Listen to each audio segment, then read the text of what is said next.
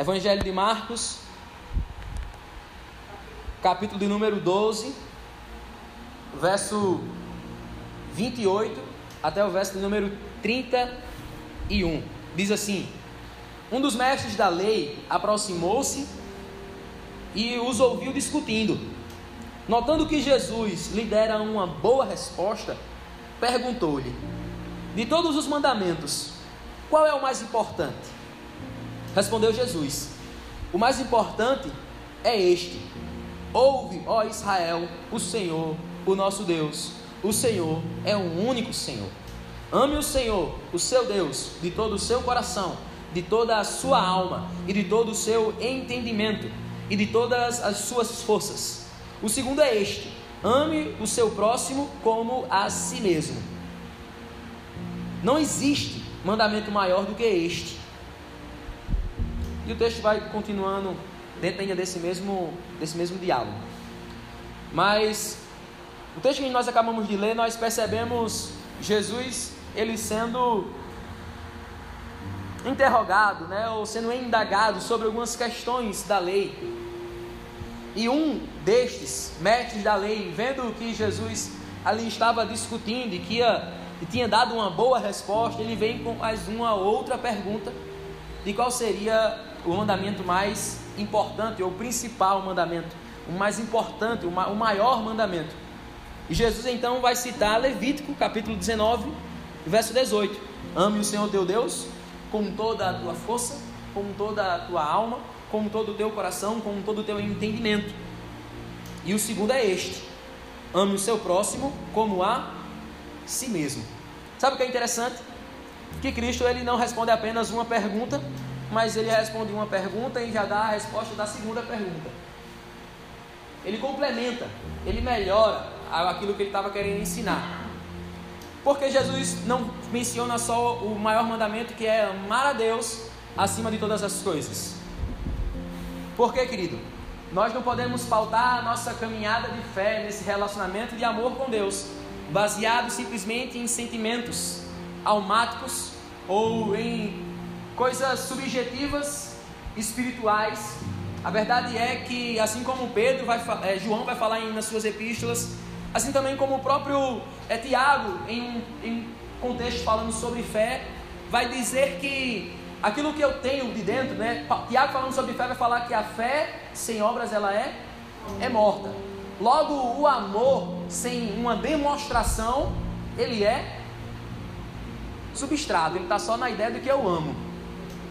Como demonstraremos então este amor?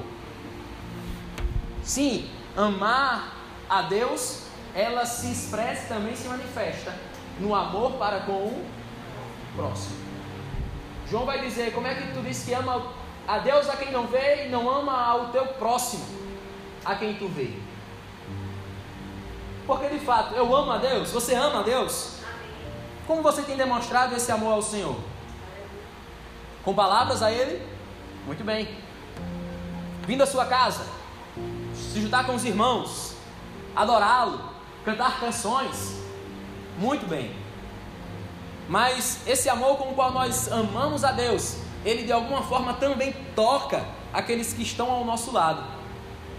Ame a Deus e ame ao teu próximo. E Jesus diz: Não existe mandamento maior do que estes. E a primeira verdade que eu quero compartilhar com você, quando se fala em discípulo de Cristo, quando se fala em alguém ser seguidor de Cristo, existe algum uma mudança, existe um grau, existe um, um, uma escala, sabe? Existe uma, um aspecto que ele precisa, espera que a gente viva em si, que a gente viva. E o primeiro grau nessa escala do verdadeiro discípulo é o amor ao próximo.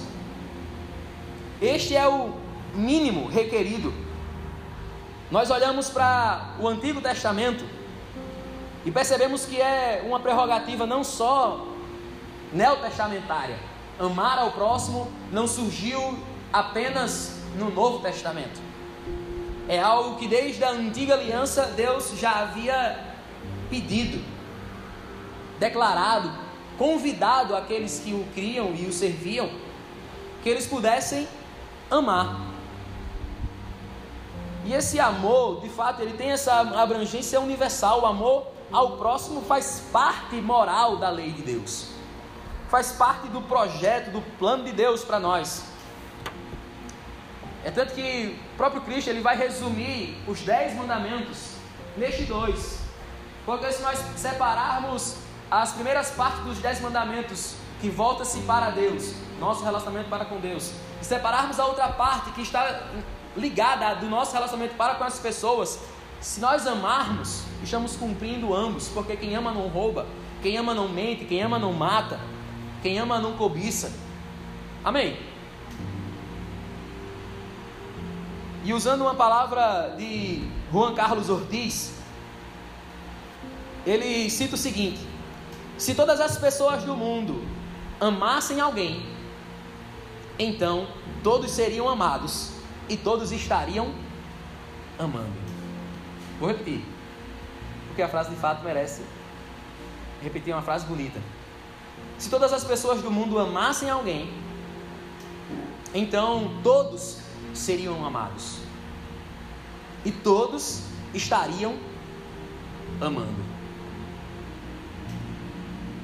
Mas como traduzir o amor ao próximo? Como traduzir, como de forma prática poder traduzir esse amor no nosso dia a dia, traduzir esse amor no nosso cotidiano. Jesus nos responde em Mateus capítulo 7, verso 12, que diz assim: Assim em tudo, façam aos outros o que vocês querem que eles façam a vocês. E ele conclui dizendo: Esta é a lei e os profetas. Este não é o evangelho e os apóstolos, não, ele vai lá atrás e diz: Esta é a lei e os profetas. Porque o amor faz parte da lei moral de Deus para todos nós. O estilo de vida que ele espera e almeja que a humanidade assim caminhe no amor. Se todos amassem alguém, ninguém sentiria falta de ser amado. E todos estariam também amando alguém. Então, mas como traduzir o amor na prática? De forma cirúrgica e precisa, Jesus diz: faça aos outros o que você quer que eles façam a você. Rapaz, eu quero amar o meu próximo, mas eu não sei como é que eu faço. Eu digo assim que amo, é? Eu, eu olho no rosto e dou um sorriso, ofereço um abraço e digo: Eu te amo, meu irmão. Jesus, seja prático. Que é que você quer que façam com você? Faço mesmo. Quantas vezes você queria um abraço? Quantas vezes você esperava de alguém uma mensagem, um versículo, uma ligação, sei lá, um WhatsApp que simplesmente para dizer um boa tarde para você? Quantos?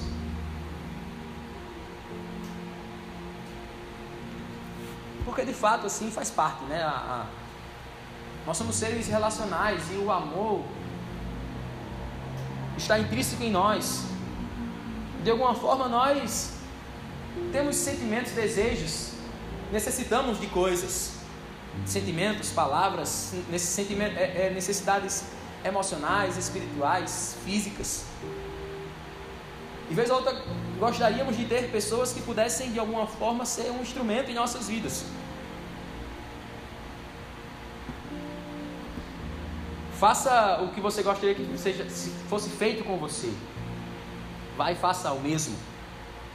Essa é a lei e os profetas. Esse é o resumo da lei dos profetas. E de forma simples ou prática, um exemplo. Se eu tenho um prato de comida e o meu semelhante ele não tem, eu devo empregar, querido, esforço para que eu possa arrumar um prato de comida para aquele que não tem, ou pelo menos dividir aquilo que eu tenho com aquele que não tem. Porque afinal de contas, eu em condição semelhante gostaria que fizessem quem gostaria?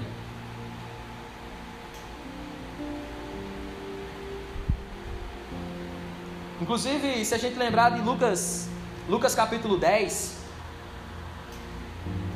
é, Jesus vai contar a parábola do bom samaritano. E essa parábola surge, inclusive, de uma pergunta feita a Jesus. Aqui a gente acabou de ler um texto de uma pergunta feita para Jesus. No contexto de Lucas 10, alguém faz uma pergunta para Jesus e Jesus vem com a parábola do bom samaritano, o qual Jesus diz, ou melhor, ou qual a pergunta é feita para Jesus: Quem é o meu próximo?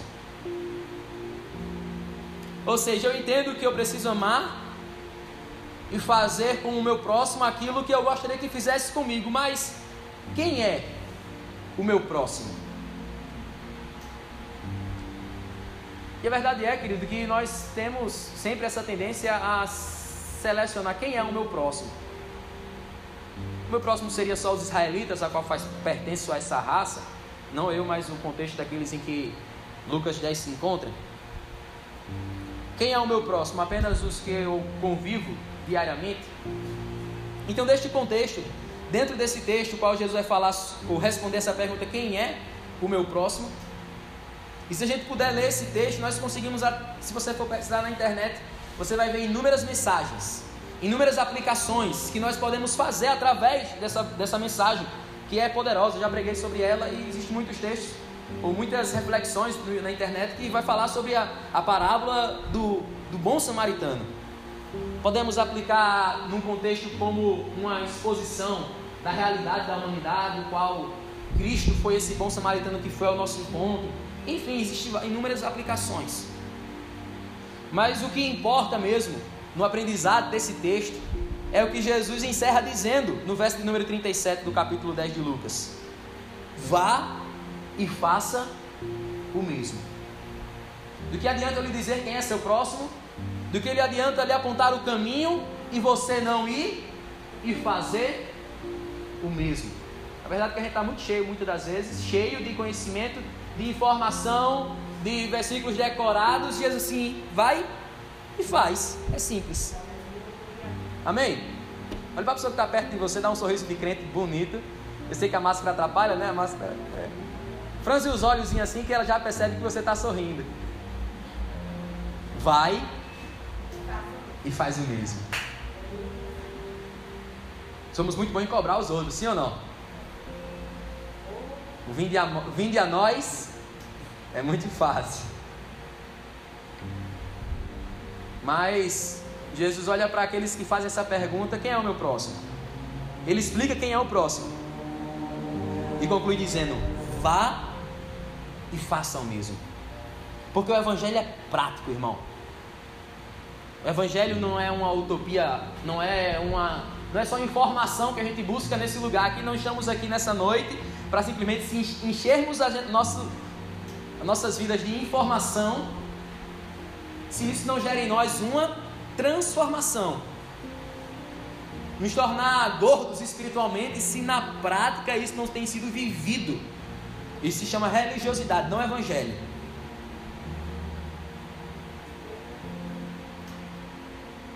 Em outras palavras, Jesus disse que se a gente vê um necessitado, nós devemos atender aquela necessidade. Se nós vermos alguém necessitado, nosso papel enquanto discípulo, estamos falando sobre o discípulo, é fazer o que? Atender aquela necessidade do nosso próximo. Necessidade essa, querido, que não precisa necessariamente ser uma necessidade física. Quantos lá fora estão com necessidades emocionais? Quantos lá fora estão com necessidades espirituais? Quantos de fato carecem de um alimento, de um pão, de uma roupa? Ele espera que a gente vá e faça o mesmo. E é interessante perceber que quando Jesus está falando dessa parábola para aqueles que lhe perguntaram, para aqueles que estão ali junto dele, Jesus ele diz, ou melhor, ele não diz, ame todos os os seus próximos, todos os próximos. Mas ele diz: ama o teu próximo como a ti mesmo. E aí eu quero abrir um parênteses. Por que não ama, não é ame os próximos ou todos os próximos? Porque a verdade é que nós não temos, é, nós não conseguimos abraçar o mundo com as. Alguém já disse essa. Há pessoas que eu conheço que entraram no quadro de aflição e de angústia porque não conseguiam solucionar todas as necessidades do mundo inteiro. Nunca iremos conseguir fazer isso. Mas, embora aqui em João Pessoa eu não consiga daqui solucionar o problema daqueles que se encontram na África, na Europa ou na América do Norte, existem próximos a mim aqui que eu posso e devo ir e fazer o mesmo. Embora a gente não consiga cumprir essa missão de uma forma ampla e mudar de fato a vida de muitas outras pessoas, Jesus diz: ame um, ame aquele que está mais perto de você. Deixa eu dizer que aquele, aqueles homens estavam no caminho e no caminho eles viram um cara no chão e então ajudaram. Então, por onde você passar, por onde você estiver andando, seja na rua, em casa, seja longe ou perto, haverá próximos a você que necessitarão de coisas materiais, espirituais ou emocionais. E você, como um bom discípulo de Cristo, Jesus te lembra: vá e faça o mesmo. Vá ao centro da necessidade dessas pessoas, vá na raiz do problema e tente ajudar de alguma forma. Amar ao nosso próximo nos dá essa condição de poder focar em uma pessoa ou uma família e poder então empreender força para ajudar. Se cada um consegue ajudar uma família, já ajudamos pelo menos aqui umas. Não sei se tem umas 20, 25 a 30 famílias. Já é um bom número, sim ou não? Eu sozinho não conseguiria fazer. Mas se cada um consegue focar em um, nós conseguimos abranger um bocado. Amém? Porque a primeira escala, o primeiro grau nessa escala do discípulo é o amor ao próximo. Esse é o mandamento que nós precisamos cumprir enquanto discípulos de Cristo. Só, querido, eu quero levar você para a um nível mais profundo ou um passo além do amar o próximo. E o segundo grau da nossa escala de amor, ou o segundo grau da nossa escala de discipulado, é o amor aos irmãos. Repita comigo: o amor, o amor aos irmãos.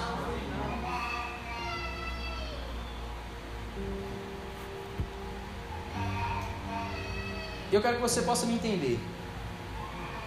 A forma como nós nos relacionamos aqui dentro como igreja, ou daqueles que fazem parte sim deste ambiente de igreja. Se nós amarmos aquele que está perto de você agora nesse momento, ou se nós amarmos aqueles o qual faz, faz, faz parte de uma comunidade, da nossa comunidade, e amá-lo como a um próximo, esta pessoa tem todo o direito de ficar chateada e contrariada com você. Porque o amor que Jesus espera que a gente manifeste para aqueles o qual fazem parte de uma família é um amor não como um próximo, mas um amor como um irmão.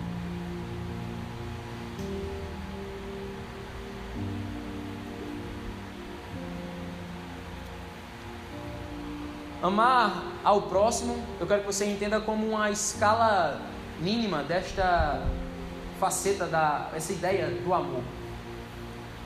Mas ele espera que a gente possa sair desse ambiente, desse lugar de um amor, de um amor ao próximo de uma forma generalizada. E ele espera que a gente caminhe ao lado de pessoas aonde a expressão e aonde a manifestação, aonde o relacionamento deste amor, ele se torna ainda mais profundo e ainda mais íntimo. A verdade é que nós não somos não fazemos parte de famílias vizinhas. Nós somos uma só família. Nós não somos colegas próximos. Nós somos irmãos. E o amor que ele espera que eu e você demande para esses o qual nós chamamos de irmãos, ele supera inclusive o amor o qual nós amamos aqueles que estão lá fora. Jesus, quando está falando com seus discípulos, com os doze, João 13, ele menciona o seguinte: Um novo mandamento dou a vocês. Amem-se uns aos outros, como eu os amei. Vocês devem amar uns aos outros. E aqui você vai ver o nível aumentando, porque Jesus ele não olha para os seus discípulos e diz: "Amem vocês como vocês se amam. Amem uns aos outros como vocês se amam." Não, não. Ame vocês uns aos outros como eu amei vocês. E como é que Cristo nos amou? Ele nos amou como ele amou a si mesmo? Não. Ele nos amou ao ponto de entregar a sua vida por amor a nós. Ele nos amou ao ponto de entregar a sua vida de forma expiatória para que eu e você estivéssemos aqui nessa noite. Nos amou de tal maneira, vai dizer João capítulo 3, verso 16. E sabe quando é que essa verdade vai penetrar dentro de nós? Quando essa condição de amar a esses que estão perto de nós enquanto irmãos em Cristo. Quando nós começamos a corrigirmos um problema que está dentro de mim, dentro de você. Quando eu corrigi o meu problema e você corrigir o seu problema. O problema da sua vida e o problema da minha vida. Que é quando nós pautamos a nossa vida baseada no eu. Enquanto o meu eu, ele permanece no centro da minha vida, da minha existência. Tudo aquilo que eu tenho vivido ou tudo aquilo que eu tenho procurado e dedicado força, eu dedico para satisfazer o meu eu. Por isso, nós percebemos igrejas que carecem desse amor de fato fraternal esse amor que de fato é de irmãos, de família. Não somos estranhos, somos irmãos. Mas parecemos dois estranhos dentro do mesmo ambiente. Por que isso? Porque o eu permanece ainda forte dentro de nós. E a gente precisa submeter o nosso eu ao senhorio de Cristo, porque o Evangelho é um evangelho do reino de Deus, o qual Cristo ele é o centro. Então, quanto mais eu vim aqui a fim de servir ao invés de servir, ser servido ou ser visto, quando eu buscar o Evangelho no intuito de fazer Jesus ser engrandecido e Ele ser satisfeito pela minha vida, sabe? As minhas ações, meu estilo de vida, agradar a Ele. Ao invés de eu vir aqui para querer ouvir uma mensagem que eu quero ouvir, e cantar um louvor qual que eu gosto que seja cantado, uma música que eu gosto que seja cantada, não é sobre você, irmão. É sobre ele. Que a gente tire esse eu do centro. Deixe isso para o mundo. O mundo tem andado assim. As pessoas matam e morrem, vivem, dormem e acordam para satisfazer um eu, um ego. Que a gente possa aprender com o nosso mestre. E entender que nós somos instrumentos de amor dele nessa sociedade. E nós precisamos amar ao nosso próximo. Mas existem pessoas próximas a nós, que é muito mais do que nossos próximos. Eles são nossos irmãos. Eles fazem parte de uma família, de uma aliança. Nós temos uma aliança. E o amor que ele espera que a gente dedique uns aos outros aqui nesse ambiente Nesse ambiente que eu digo, não, Saulo e Valentina, mas esse ambiente de igreja é assim, querido. Enquanto a gente continuar nessa ideia de que a minha placa é a minha igreja que acerta, né, a, a, essa denominação, sabe, olhar para denominações, para outros irmãos em Cristo, como primos, somos irmãos importa que um cria na predestinação e o outro no livre-arbítrio. Um que o batismo é aspersão e o outro é imersão. O que importa é que a gente queira que só existe um nome, que foi dado sobre todo nome, um mediador entre Deus e os homens, Cristo Jesus. Nascido de uma virgem, que morreu, mas ao terceiro dia ele ressuscitou. Filho de Deus, está sentado à direita do Pai. A gente precisa romper e quebrar essas, essas barreiras, esses paradigmas, de olhar para denominações, para as igrejas lá fora, para pessoas e tratá-los não como irmãos, mas como primos. Embora faça parte até de um grau de parentesco, não é o ideal que Cristo espera de nós. É amor de irmãos. Jesus ele foi o primogênito de muitos irmãos. Ele se colocou como o primogênito, o primeiro de muitos irmãos. Ele espera que a gente olhe um para o outro. Olha para o irmão que está perto de você aí. Agora olha para o que está do outro lado, para que ele não fique com ciúme. Olha para trás.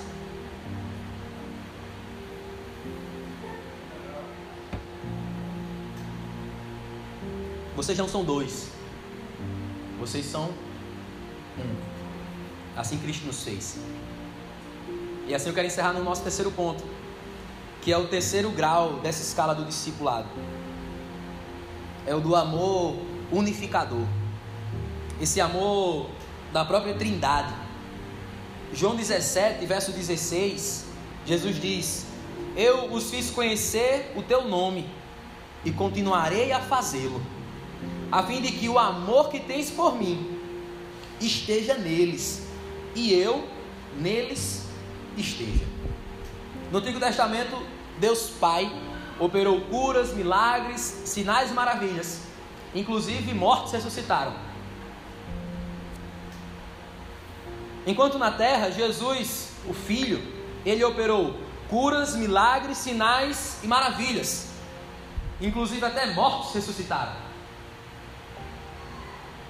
Olhando depois de Pentecostes, nós percebemos que o Espírito Santo ele também operou curas, sinais e maravilhas, e até mortos ressuscitaram. No entanto, não vemos nenhum sinal de ressentimento, de discórdia, de ciúme entre eles. Pelo contrário, em todo o tempo nós percebemos o Pai honrando o Filho, percebemos o Filho honrando ao Espírito Santo. Percebemos o Espírito Santo honrando ao Pai e assim sucessivamente. Assim eles formam uma unidade perfeita, baseada no amor perfeito. Assim deve ser entre nós. Esse amor que nos une e não nos separa. Esse amor que não deveria nos gerar discórdias ou desentendimentos mas esse amor que deveria quebrar barreiras.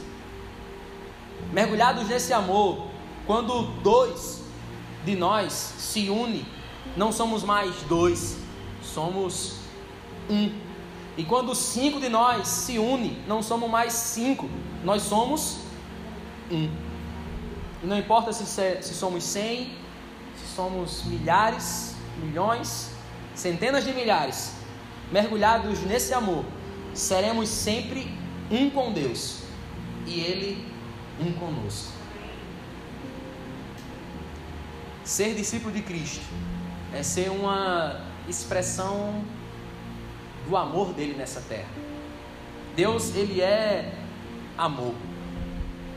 E se nós somos feitos segundo a imagem e semelhança de Deus, se na criação inteira nós somos os únicos seres criados em que existe a digital de Deus em nós, o amor precisa ser uma das nossas marcas. Ainda que o homem não, ainda que o mundo não se ame ou não ame uns aos outros, eu tenho um amor meio louco aí. Nós nascemos do Pai, fomos gerados em Deus. O que é nascido da carne é carne, o que é nascido do Espírito é Espírito. Nós nascemos de novo. A nossa natureza caída, ela foi regenerada e recriada em Cristo Jesus. E a nossa debilidade de amar, ela foi consertada mediante o sangue de Cristo derramado sobre nós. E pelo poder do Espírito que está sobre nós, nós temos a graça de Deus e a autoridade e o poder de Deus para manifestar esse amor na prática, amando essa sociedade, amando as pessoas que estão lá fora. Mas o amor demonstrado entre nós, enquanto irmãos, precisa ser muito mais profundo e íntimo. Afinal de contas, nós somos irmãos. É feio quando a gente vê alguém que é da sua própria casa negligenciando os da sua própria casa. A Bíblia vai dizer, inclusive, negou a fé. É feio não amar nem os da sua própria casa. É feio, irmão. Você chamar outro de irmão e não olhar para ele com um, um amor triuno, um amor unificador do amor do Pai, que não nos separa, muito pelo contrário, nos une. Somos criação de Deus, vai dizer Efésios 2, capítulo 10. Criação de Deus em Cristo Jesus, para a realização das boas obras, as quais, as quais Deus já preparou para nós, para que antes nós a praticarmos. Você é uma obra-prima de Deus.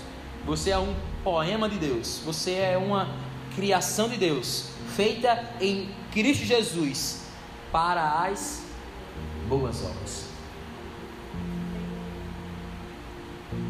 Se o mundo necessita de amor, nós temos a solução. Que não sejamos um grupo de religiosos hipócritas, mas que sejamos discípulos de Cristo. Que o amor é uma das marcas mais latentes em nossas vidas. Amém, querido? Ama o Senhor, o Senhor Deus em todo o teu coração, com toda a tua força, com toda a tua alma e com todo o teu entendimento. Mas ama o teu próximo, como eu os amei. Não existe mandamento maior do que estes. Amém? Quero convidar você a se colocar de pé.